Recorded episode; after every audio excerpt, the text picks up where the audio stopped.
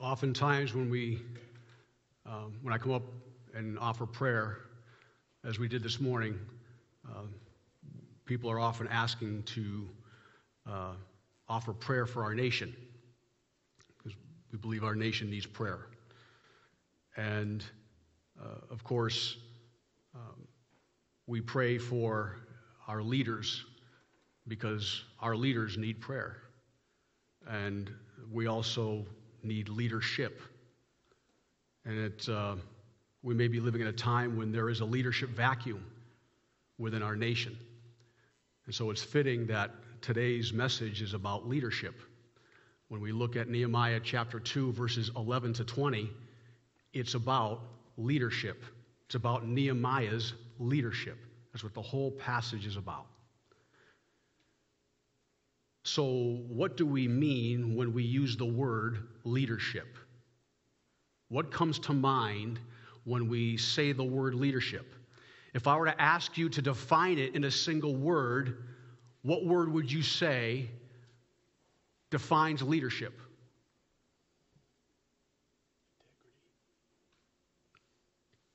Integrity. What's that? Integrity. Integrity, strength, be able to make decisions, right? Influence, right? You could characterize leadership in many different ways, and they're all accurate.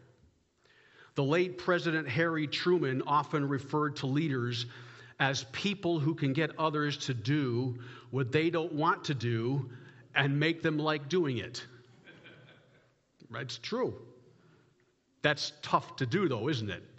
Especially when you have several different kinds of people and they have different viewpoints. True leadership is able to get people who have different political views and different theological views together to accomplish a common goal. That's what true leadership is able to do, right?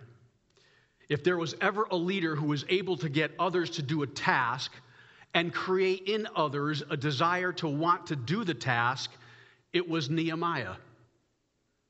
He was a very successful leader.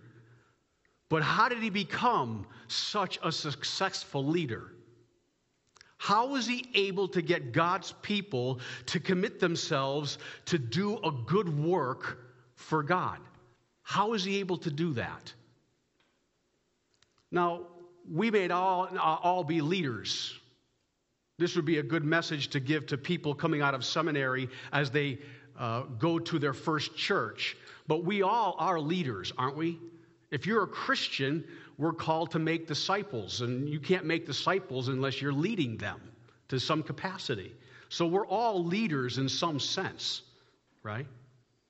So, how was Nehemiah able to become a successful leader. This passage here, verses 11 to 20, in Nehemiah chapter 2, is a, is a, uh, a model passage that gives us a roadmap to be successful leaders in whatever field that we may find ourselves in. This is how Nehemiah becomes a, su- a, successful leader and is able to bring all different kinds of people together for a common purpose to do a good work for God. This is what he does. Now, remember last week that Nehemiah, in the first chapter, he prayed. He was a man of prayer. And we all know that to do a good work for God begins with prayer, okay? And then he went before the king and he asked the king if he could go to Jerusalem to rebuild the city. And of course, the king had a policy which you couldn't do that. But it was Nehemiah's faith that caused him to be successful before the king and allowed him to go from Susa to Jerusalem. Okay? So he was a man of prayer, a man of great faith, and now we're going to see he's a great man of leadership which raises the question how do leaders successfully lead God's people to commit themselves to do a good work? The first four points in this, this pa- uh, passage of Scripture are four uh, uh, uh, points that are necessary at the beginning of one's leadership role that will be necessary for one to be successful in leading people to do a good work. Remember, Nehemiah is a person coming from uh, Susa, and now he's going to come to Jerusalem. He's going to enter into a new role, and he comes as the governor of Jerusalem. So he's a leader, and now he's going to come to Jerusalem as a new leader. So, what's he going to do? The first thing that he's going to do is take the time to get acclimated to his new environment. That's the first thing a leader will do to be successful is he's going to go there or she and become acclimated to their new environment. Beginning verse 11. So I came to Jerusalem and was there 3 days. Doesn't do anything. He goes to Jerusalem. He doesn't make these wholesale sweeping changes. He doesn't know Jerusalem. He hasn't been there. So he doesn't have any he doesn't have any history, no point of reference to make any kinds of major sweeping changes. The first thing he does is for 3 days is he gets himself acclimated and accustomed to his new surroundings before anything else. When a person gets called to be a pastor of a church, it is unwise for the pastor or any leader to go into a new situation and make wholesale sweeping changes. You've got to allow the leader, any individual, to get acclimated to their new position. You start a new job, even if you're a leader or not a leader, if you're an employee, the first thing you need to do is to get acclimated to your new environment. That's what's going to enable you to become successful, right? He's now in Jerusalem, and he's going to get acclimated to his new environment. That's the first thing he does. Secondly, Nehemiah is successful in leading God's people to commit themselves to do a good work for God because he surrounds himself with individuals that he can trust. Verse 12 Then I arose in the night, I and a few men with me. Stop there. That's what he does. As a leader, after he acclimates himself to his new environment or in the process of that, what does he do? He takes a few men with him. Now, what he's trying to do here, what he's going to do, he's going to go at night and he's going to view the wall. That's his purpose. Now, why is he only taking a few men with him? Well, these are people that he trusts. He knows that as he goes to Jerusalem, he's very well aware that there are people there who are Jews who are antagonistic to his building project and will be. And he knows that those people in Jerusalem are going to go to Sanballat and, and, and they're going to go to his enemies and they're going to talk about the fact that, oh, this guy has a building project in mind. He wants to rebuild the city that the king had stopped long before. He doesn't want no one to know that this is going on. So he's going to take some people that he trusts. Obviously, if he's taking them, if he's taking these individuals with him to view the wall, he trusts them enough to do so. Right? You're not going to just take anybody on this secret mission. You're going to take people with you on this secret mission that you trust. Any leader who plans on being successful in whatever task they want to do, when you first start the task, is to surround yourself with people that you can trust and depend upon and get counsel from. That's what he's doing. You see it? Okay? Thirdly, Leaders that are successful in leading God's people to commit themselves to do a good work for God will be people of few words at the beginning of their calling. Continuing in verse 12. I told no one what my God had put in my heart to do at Jerusalem. The first thing he does, he doesn't say, he doesn't say anything you know, because he knows he's new. People don't know who he is. He's a governor, but you don't just come around and start throwing your weight around and start thinking like you know it all. You're quiet. There's no need to say anything. You have to earn their respect and earn their trust, right? And he knows that. I had a friend of mine uh, when we got out of high school, he ended up getting on the town council. I don't know how many people there were on the council, must have been 12 people or so. And it would be on television. So I would turn it on. I wanted to see how he was going to react and how he was going to respond as a town council member with people who were much older, much more experienced than he was. And so I would turn it on, and they would start discussing issues and ideas, and he never said a word. He didn't say anything, which was boring for me. I wanted to hear him say something. But he understood that he, though he was a leader on the town council, he didn't have much experience. The people didn't know him, He didn't know them. The best thing for him to do was keep quiet and listen and learn. As a leader, he's doing this, right? So this is what's going to be very make him successful as a leader when he starts off as a leader. He's going to be quiet and be a person of few words. And that's good for pastors to, to, to be as well.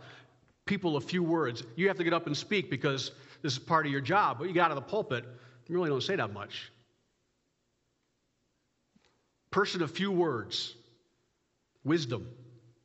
And fourthly, leaders that are successful in leading God's people to commit themselves to do a good work for God will not seek to draw attention to themselves. Continuing in verse, verse 12 nor was there any animal with me except the one on which I rode.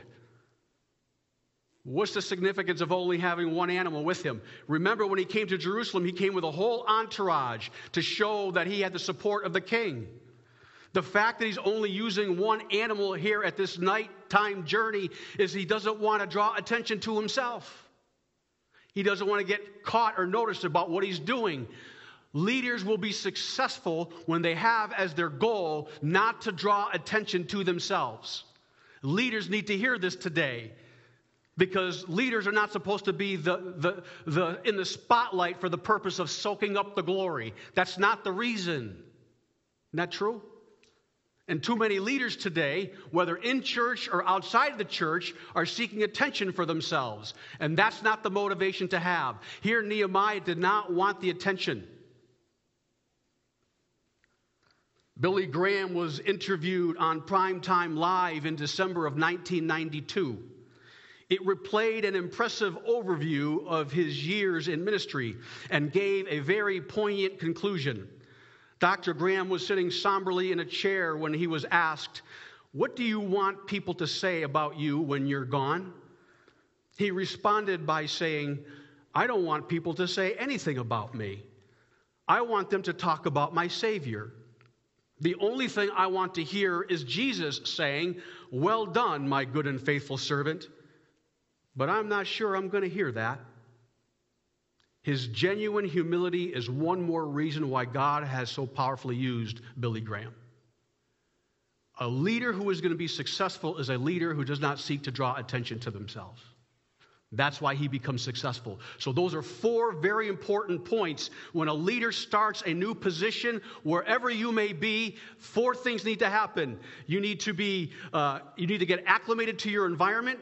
You need to surround yourselves with individuals that you can trust. You have to be a person of few words at the beginning of your service and not seek to draw attention to themselves. Once you do that, then that leads to the next point. After you have some seasoning, this is what happens with Nehemiah as a leader.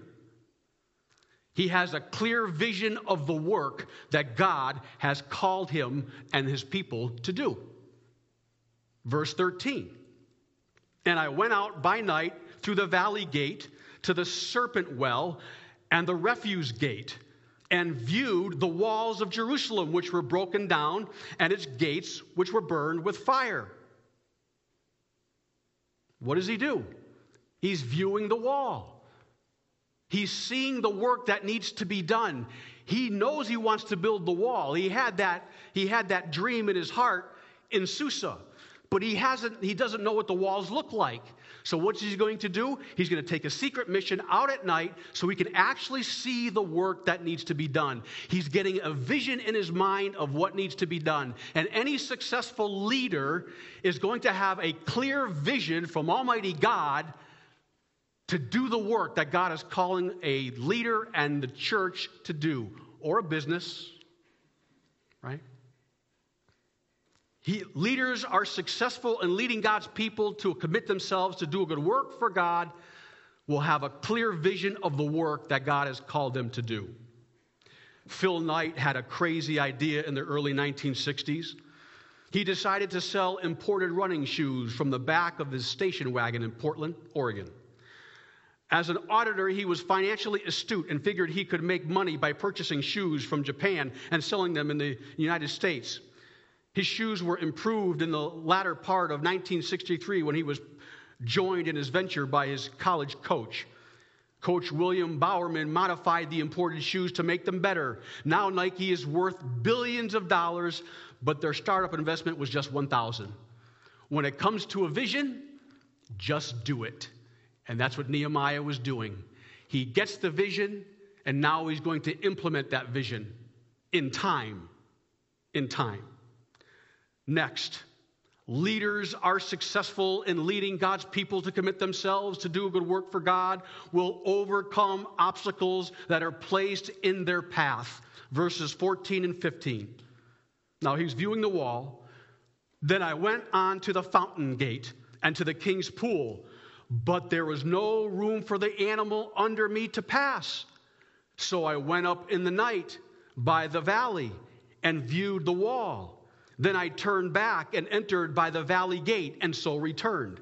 Did you see what happened? He's viewing the wall, he's making his trip around the wall, but he comes to a place where there's so much rubble that the animal on which he is riding cannot continue. So there was an obstacle placed in his path. Now, what's he going to do?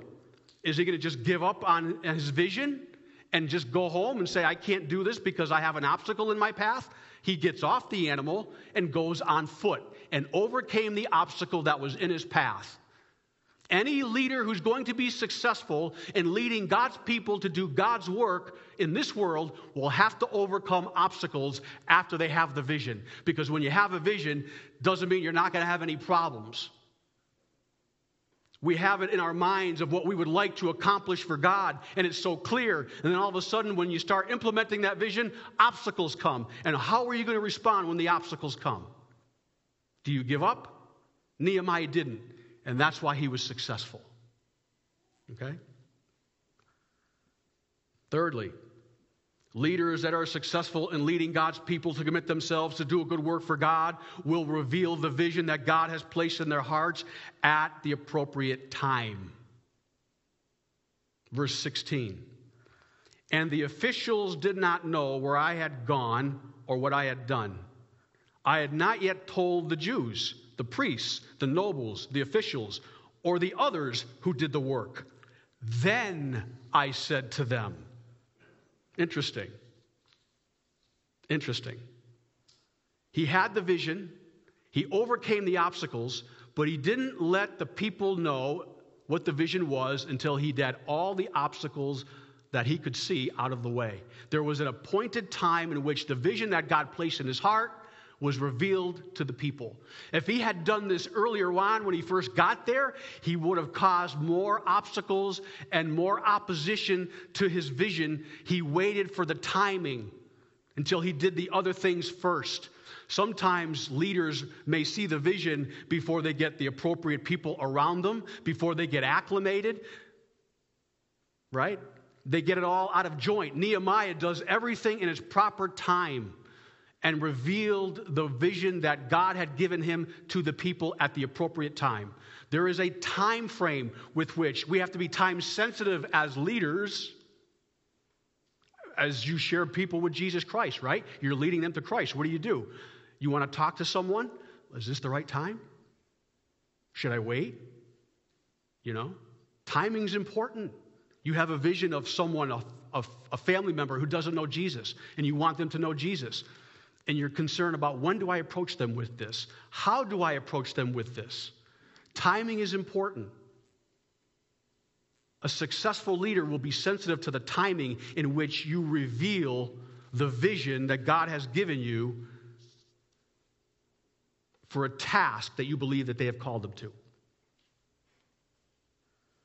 Now, after the vision aspect is out of the way, now the author is going to point to how do you how does the leader relate to people? Because you're going to be leading with people. You're going to be leading people and interacting with people. And so, how do leaders interact with people? How does a how does a leader relate to people in order to get them to do a work that God wants them to do and be successful at it? Number one, leaders that are successful in leading God's people to commit themselves to do good work for God will identify with the people they are called to lead. Verse 17. Then I said to them, You see the distress that we are in. He doesn't say, You have the problem, we have the problem. He's identifying himself with the people that he is leading. He's narrowing the space and the distance between him as a leader and the people whom he is called to lead and serve. Identifying with the people that you're leading is so important if we expect to be successful in leading them to Jesus or in any endeavor that you may find yourself in. Secondly, leaders that are successful in leading God's people to commit themselves to do a good work for God speak the truth to the people they are called to lead, even when it is hard to hear. Verse 17 continues. He says, Then I said to them, You see the distress that we are in, how Jerusalem lies waste, and its gates are burned with fire. He wants the people who are living in Jerusalem, living among this desolate place, this wasteland, to look at it. That had to be so difficult for the Jewish people to look at their problem. Leaders have to be seriously honest with the people that they're calling to lead, even if they may not want to hear it. You may not make friends as a leader. The job is to be faithful to Christ, to be truthful to His Word. That's the responsibility of a leader. And sometimes to be faithful, you have to be painfully honest with the people that you're calling, to, that you've been called to lead. He's telling people, look at this stuff. You've been living in this and you haven't done anything about it. You've got to look at it first. You've got to touch on that root that is sensitive to the heart. And unless you're willing to do that, you're not going to be successful in getting anyone to do anything. That's why Nehemiah was, Nehemiah was successful. He spoke truth to the people. And honestly, do we think that everyone wants to hear truth? What do you think? No, they don't. I don't sometimes want to hear the truth depending on what it is, if I'm honest with you, right? It's just human. But a leader will be bold enough to tell the truth and speak the truth. And that's so important. That's why he was successful. Thirdly, leaders that are successful in leading God's people to commit themselves to do a good work for God will be committed to taking definite action with the people they are called to lead. Continuing once again in verse 17. Come, he says, and let us build the wall of Jerusalem, that we may no longer be a reproach or a disgrace. He's not telling people what to do. He says, I'm going to do this with you. I'm going to come alongside and lead with you. Advice from Ross Perot about how to treat your people. Did you ever hear Ross Perot, the name from the past, huh? Former presidential candidate. He says this, and he was a, he's, a great, he's a leader. Never ask anyone to do what you haven't done before and wouldn't do again. That's a pretty fundamental rule in leadership. Treat them like you treat yourself. Things you don't like, they don't like. You don't like to be jerked around, they don't either. You don't like to be talked down to, and they don't either. You would rather work with someone than for somebody, wouldn't you? So would they. That's what leadership is. Nehemiah was not afraid to roll up his hands and do the, the work that may, may, maybe some leaders think it's above them now, right? Be willing to do. I remember when I first uh, when I first uh, did my um, my internship in Connecticut. My very first day, there was a, we were outside and we had a, a gathering, and a truck rolled up, a dump truck with mulch. And I had some nice clothes on. It was my first day on the job. And the truck uh, backed up and they had mulch. They were going to mulch the a swing set they had just installed for the kids. And there was, and uh, they dumped the, the mulch out, and I ran over and grabbed the rake, and I started raking, getting my shoes all dirty and everything. And when they saw that, they, they didn't know me that well, but when they saw that I was willing to get dirty and just grab a rake, it made a difference. I wasn't just some pastor who's, you know, I, I'm a pastor. I don't do stuff like that. Okay? I'm not trying to toot my own horn. I'm just, it's just an example that popped into my head. But it made a difference. And one of the ladies came up to me and, and, and said so. Because they don't know you from Adam, but when they saw you willing to do a task that they think that maybe pastors wouldn't do or leaders wouldn't do, it changed their view of the leader. And it made them more willing to do what the leader would want to do because they saw the leader doing it themselves. Nehemiah was like that, and it caused him, uh, it led him to be successful. And fourthly, leaders that are successful in leading God's people to commit themselves to do a good work for God will give words of encouragement to the people they are called to lead. Verse 18. And he says, And I told them of the hand of my God, which had been good upon me, and also of the king's words that he had spoken to me. So they said, Let us rise up and build. Then they strengthened, then they set their hands to this good work. He encouraged the people. He's trying to get them to do what God wants them to do and rebuilding the walls and make Jerusalem the city that God intended it to be. And he told them about the first thing he does. I want you to. Sh- I want to share with you what God has done in my life and what he's done in me when I was in Susa, and he answered my prayer. He's encouraging the people, showing them what God has done in his own life. And there's nothing more encouraging than testimonies of people, uh, particularly leaders, of how God has been working in their life to encourage the people that the God is working, the God who's working in your life is the same God who wants to work in your life as a community to accomplish God's work in the world. And he also encouraged the people by saying, Hey, the king is now backing and supporting what I'm doing. Before he wasn't, but now he is. So now he's encouraging the people. He's encouraging them. An encouraging word goes a long way in getting people to do what God wants them to do. And the result was, Hey, let's do this. They put their hands to the work. So he was successful in leading God's people to do what God wanted them to do because he outlined all of these steps in his own life. Oh, but he's not done. Because what happens to a leader when the work begins? And there's two points. What happens to a leader? What should a leader do once the work of the kingdom is beginning in a particular, a particular, uh, uh, a particular vision is being uh, flushed out and now it's being um, uh, practiced, it's being carried out. How does a leader respond when the work of the kingdom is ongoing as it is now? Leaders that are successful in leading God's people to commit themselves to do good work for God will stay focused on the mission at hand and will not allow themselves to be distracted from the work that God has called them to do. Verses 19 and 20. When Sanballat the Horonite, Tobiah the Ammonite official, and Geshem the Arab heard of it, they laughed at us and despised us and said, What is this thing that you are doing? Will you rebel against the king? They're ridiculing him, they're mocking him. What does the leader do when he's being ridiculed or mocked? Watch what he does. So I answered them and said to them, The God of heaven, the God of heaven himself will prosper us, therefore we his servants will arise and build. He doesn't fall into the trap when he's ridiculed of responding to a ridicule with another ridicule. He stays focused on the task that God has called the leader to.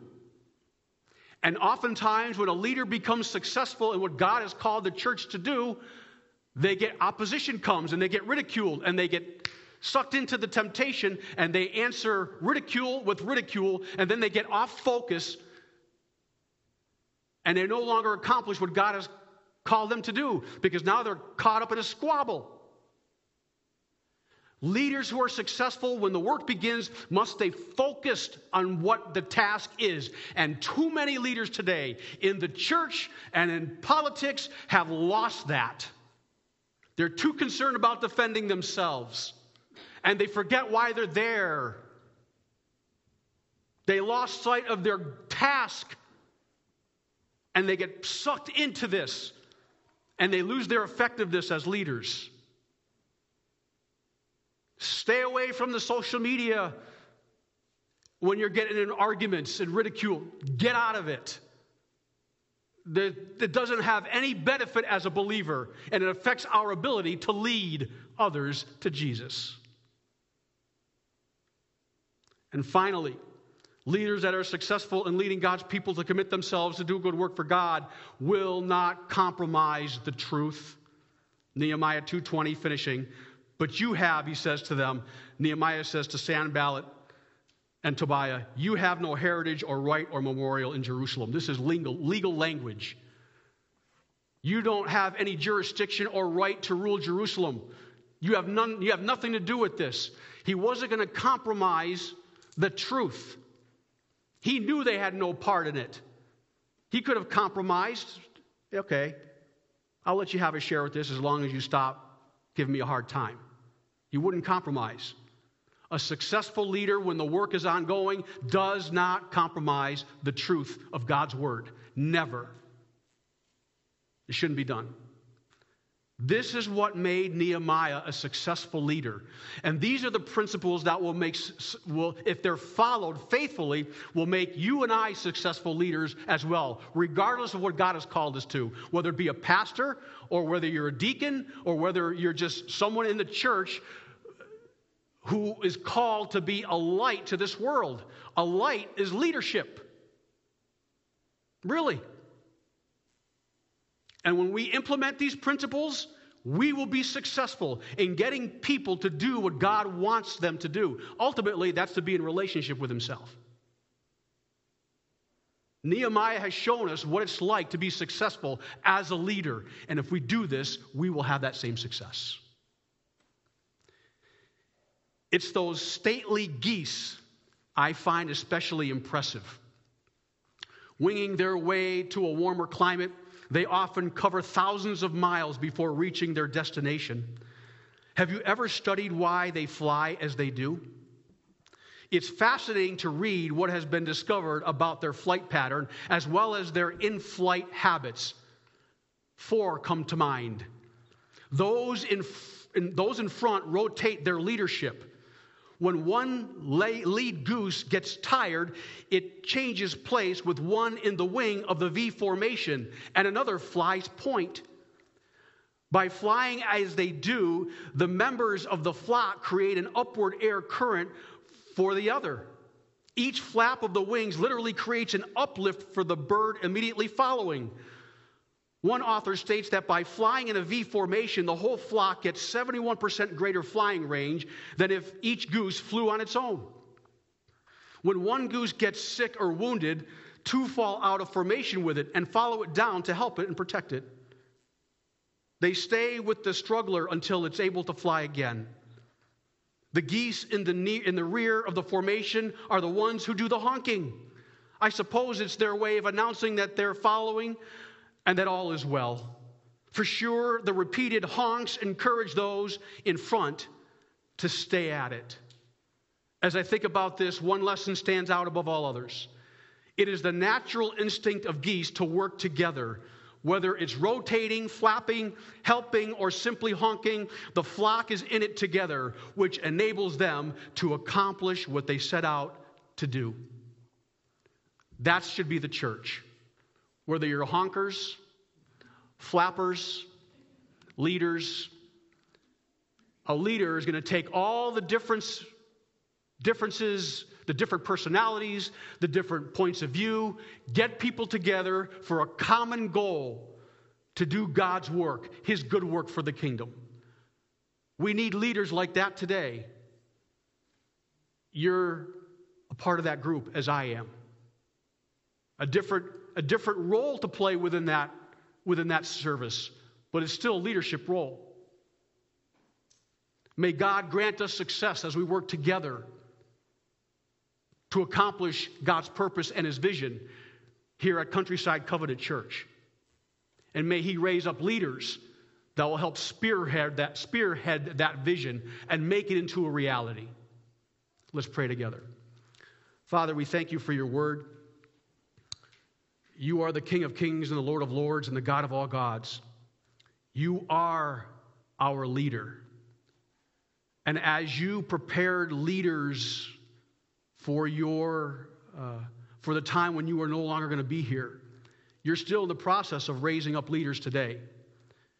And it is my prayer, Lord, that we will live into our calling as leaders, as believers in this world, in this community. We pray that you would give us a clear vision, exactly what you want us to do, and to implement that when the timing is right. Lord, help us to be like Nehemiah, people, a person who was a, a person of vision, who was bold, was fearless, and implemented the task that you had put in his heart to do so. Lord, we need leaders today. We need leaders in the church. We need, leader, we need leaders in our nation. And we pray, Lord, that you would put the vision in their hearts and give them the courage to step forward to accomplish the work that you have called us to do. Lord, we love you and we thank you and we follow your lead as you guide us uh, ever so wisely in the world in which we live. And we give you thanks and praise in Jesus' holy name. Amen.